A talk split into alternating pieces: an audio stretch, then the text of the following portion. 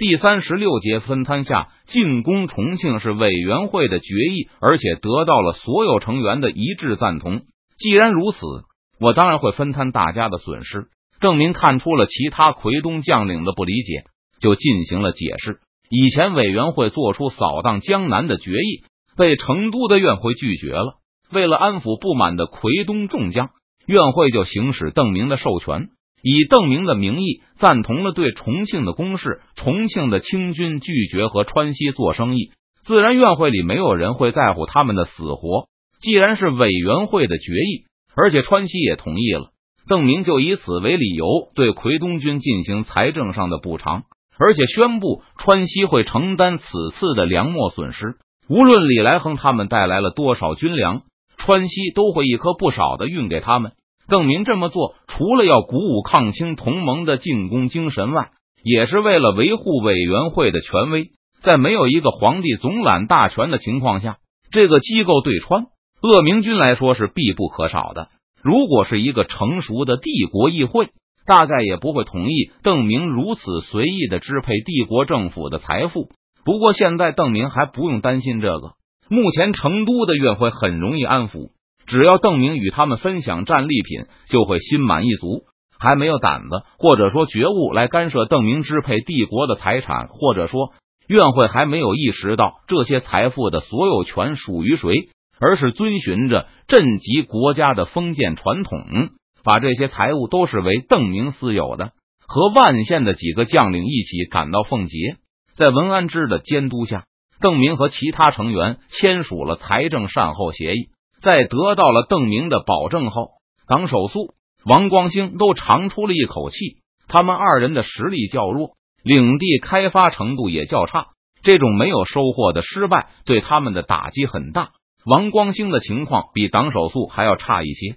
虽然他这次没有参与到激战中，但出兵就会有花费，而且他没有闯营伙伴的赞助。元宗帝损失了很多人力，去年中线取得的战果在这一战吐出去了一半，因此在财政补贴协议后，元宗帝就提出了另外一个问题：除了钱以外，我们还需要兵。不知道邓提督能不能酌情帮助？你们可以到成都和徐州招募士兵，这点我完全不介意。虽然邓明不能去其他军阀的地盘上募兵，但他完全不介意奎东众将去川西募兵。当然，这必须是募兵，而不能是拉壮丁。川西一向奉行来去自由，拥有童秀才身份的人，只要想离开，就不会受到阻拦。唯一的前提就是他们是自愿的。贺真听了，眼前一亮。现在汉水流域的人口不少，他丝毫不羡慕川西的人口。但他知道川西从东南各省招了很多工匠，就试探着问道：“工匠是不是也来去自由？只要是铜秀才，就都一样。”邓明确认了这一点。王光兴和党首素脸皮没有贺真那么厚，但也在心里暗暗打定主意：如果贺真真的派人去挖墙角了，那他们也可以考虑跟上。无论是兵员还是工匠，都是这两家非常需要的。虽说正常情况下，这种挖墙脚行为会被视为敌对行动，不过邓明这个人显然不能以常理夺之。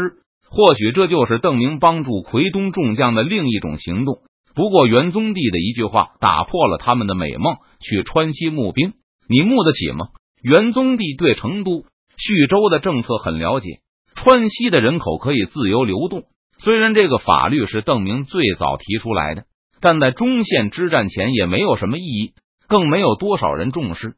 而徐州和成都分家以后，川西人就日益看重这个法律。成都和徐州互相挖墙脚，竞相出台移民优惠政策。而两位知府每次用来抵挡对方指责的盾牌，就是同秀才迁徙自由法案。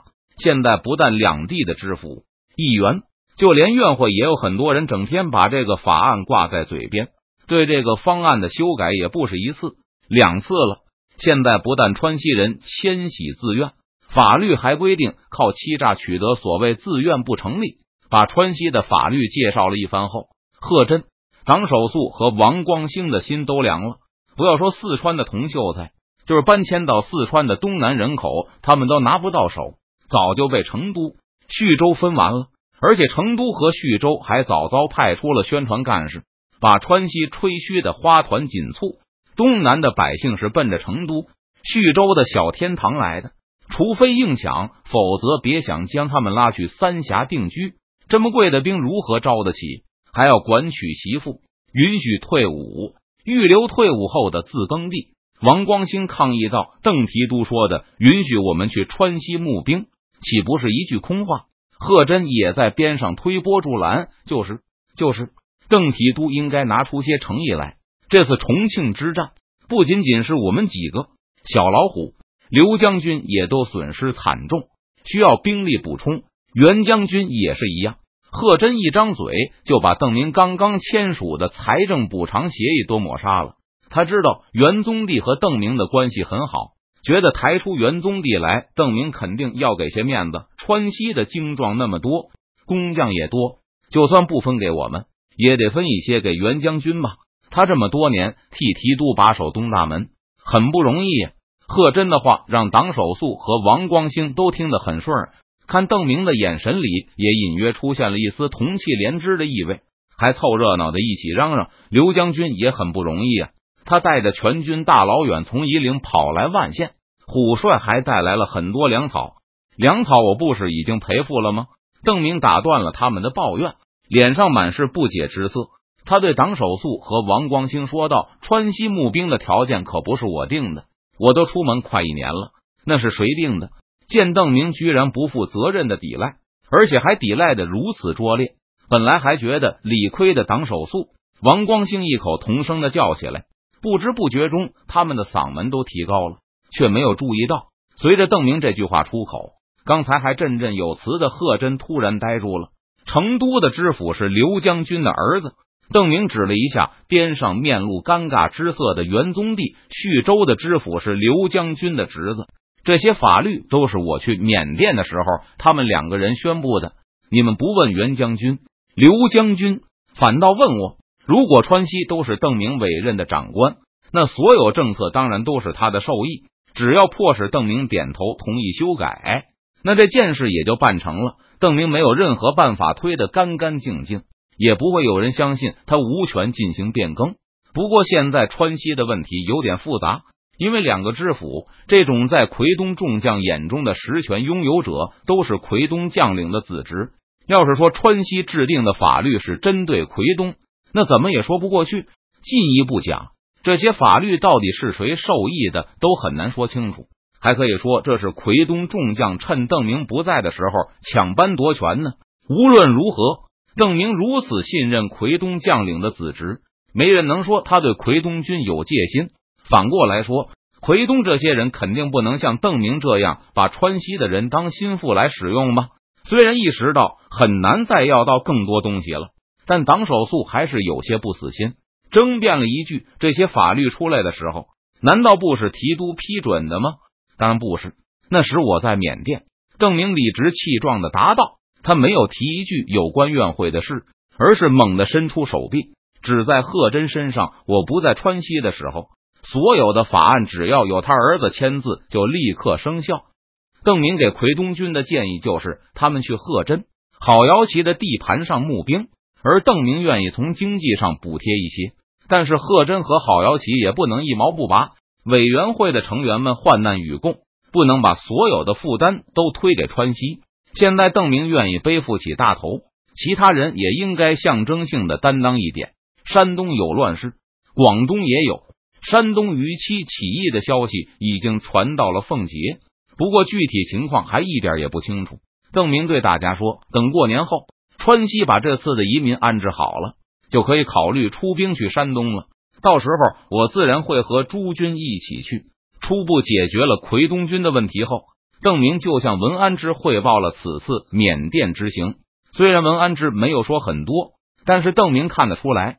自己没有把皇帝从蛮夷手中救出来，文安之对此很不满。文安之觉得，哪怕让皇帝住在巴莫，也比留在叛乱的藩属手中强。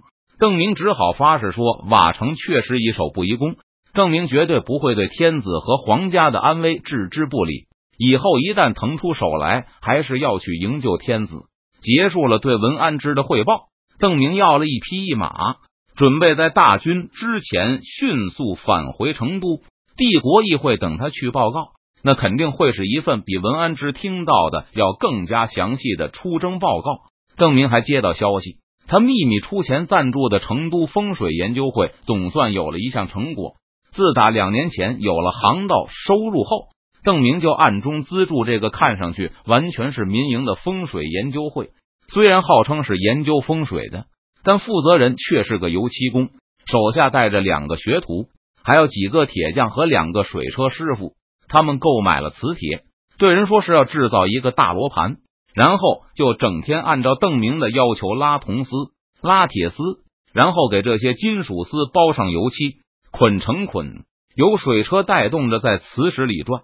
邓明虽然知道科技是第一生产力，不过他对如何制造蒸汽机一无所知，也画不出结构草图。除了中学课本以外。他的额外科学知识基本都来自儿童科普读物和中小学时代的兴趣小组，而在小学的兴趣小组上，邓明用漆包线做过电磁铁。邓明画了很多份设计图，让成都风水研究会不停的用漆包裹金属线，然后尝试各种捆绑方法。邓明要求他们的效果就是引出的两根导线能够让一大盘类似蚊香的漆包线发热。风水研究会的人也不明白绝缘之类的道理，反正邓提督怎么要求他们就怎么干。